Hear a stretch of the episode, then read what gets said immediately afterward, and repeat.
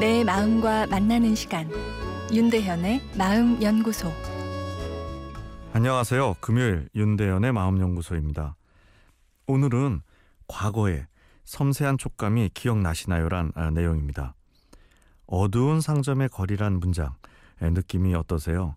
올해 노벨 문학상을 수상한 프랑스의 작가 패트릭 모디아노의 소설 제목입니다.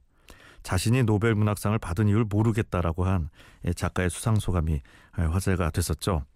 앞으로도 젊은 세대와 이전 세대를 연결해 주는 글을 계속 쓰고 싶다란 그런 이야기를 했는데요. 어두운 상점의 거리도 이 현재가 과거를 찾아가 만나는 스토리입니다. 소설의 주인공의 직업은 탐정. 그러나 그는 기억 상실증으로 자신의 과거를 기억하지 못하죠. 그래서 자신의 과거를 찾기 위해 자신의 과거를 추적해 들어갑니다.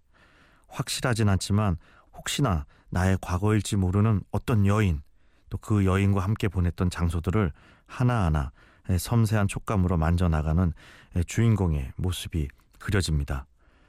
자신의 과거도 기억하지 못하고 딱하네 하는 생각이 드시나요? 그러나 사실 우리들도 우리 과거를 정확하게 기억하지 못하고 있긴 마찬가지입니다.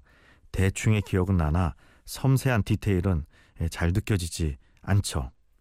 일상의 활동을 적는 것 사소한 일 같지만 내 미래를 풍성하게 만들어준다는 연구 결과를 최근 하버드 비즈니스 스쿨에서 발표했는데요.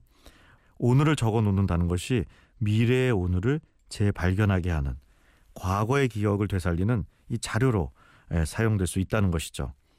타임 캡슐처럼 오늘 적어 놓은 내 느낌과 일상의 행동들이 미래에 내가 다시 보았을 때 그 미래의 삶을 더 풍성하게 해준다는 것입니다. 사람은 자신이 자신의 삶을 다 기억할 수 있다 생각하지만 사실은 그렇지 못하죠.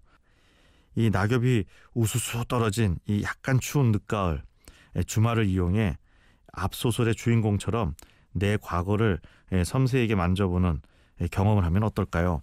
과거 내가 즐겁게 뛰놀던 장소, 나의 뜨거운 열정과 연결된 추억의 장소를 찾아가 보는 것이죠.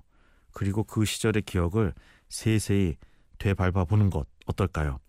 예, 과거 로맨스 흑백 영화를 보는 것처럼 과거가 오늘과 연결되어 마음의 촉촉한 아, 희열을 만들지 않을까 싶습니다.